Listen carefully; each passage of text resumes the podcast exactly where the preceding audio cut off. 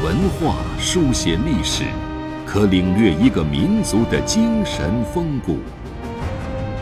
用文字镂刻古今，足以把先贤智慧遗绝孙谋。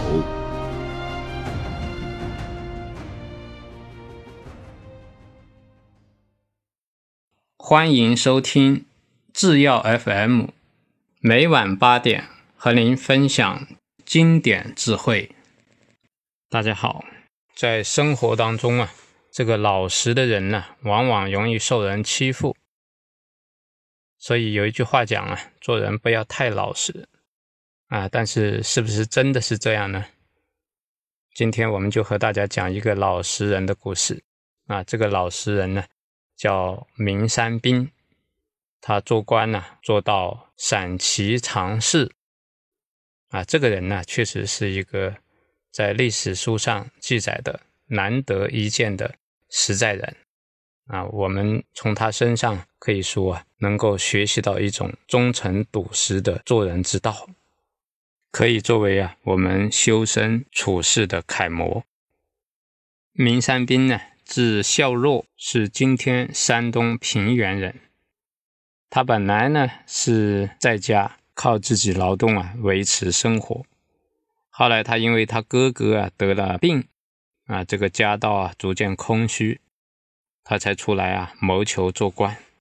续编在《梁书》里面啊记载了明山宾的两个故事，啊第一个故事啊是讲明山宾啊在州府的时候，他所管辖的平陆县啊欠收，他自己啊就开启粮仓，拿这个米啊赈济平陆县的灾民。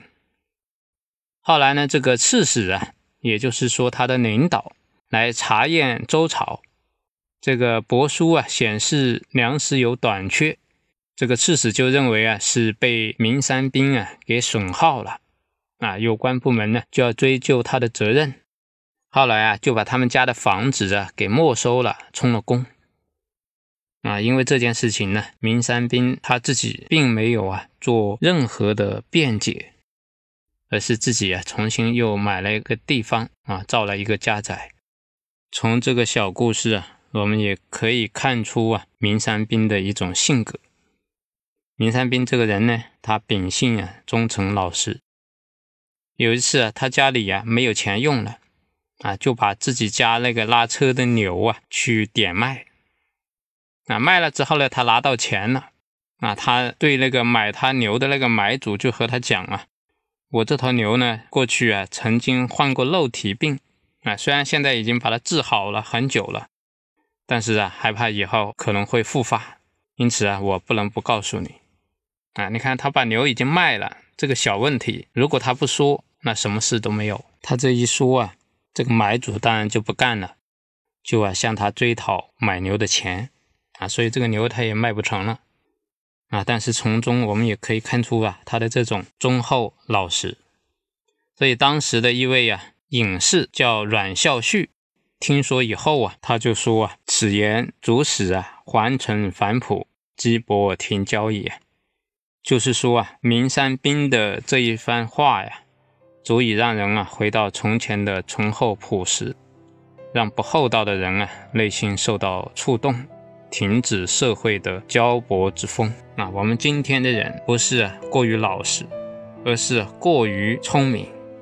这个聪明啊，不是真正的大聪明，而是小聪明。为了一点自己的利益而啊，置道德仁义于不顾。所以从明山宾身上啊，我们看到一种啊仁厚做人的风度，仁厚做人的模范啊，这是值得我们今天每一个人学习的。今天我们就和大家分享到这里，谢谢大家。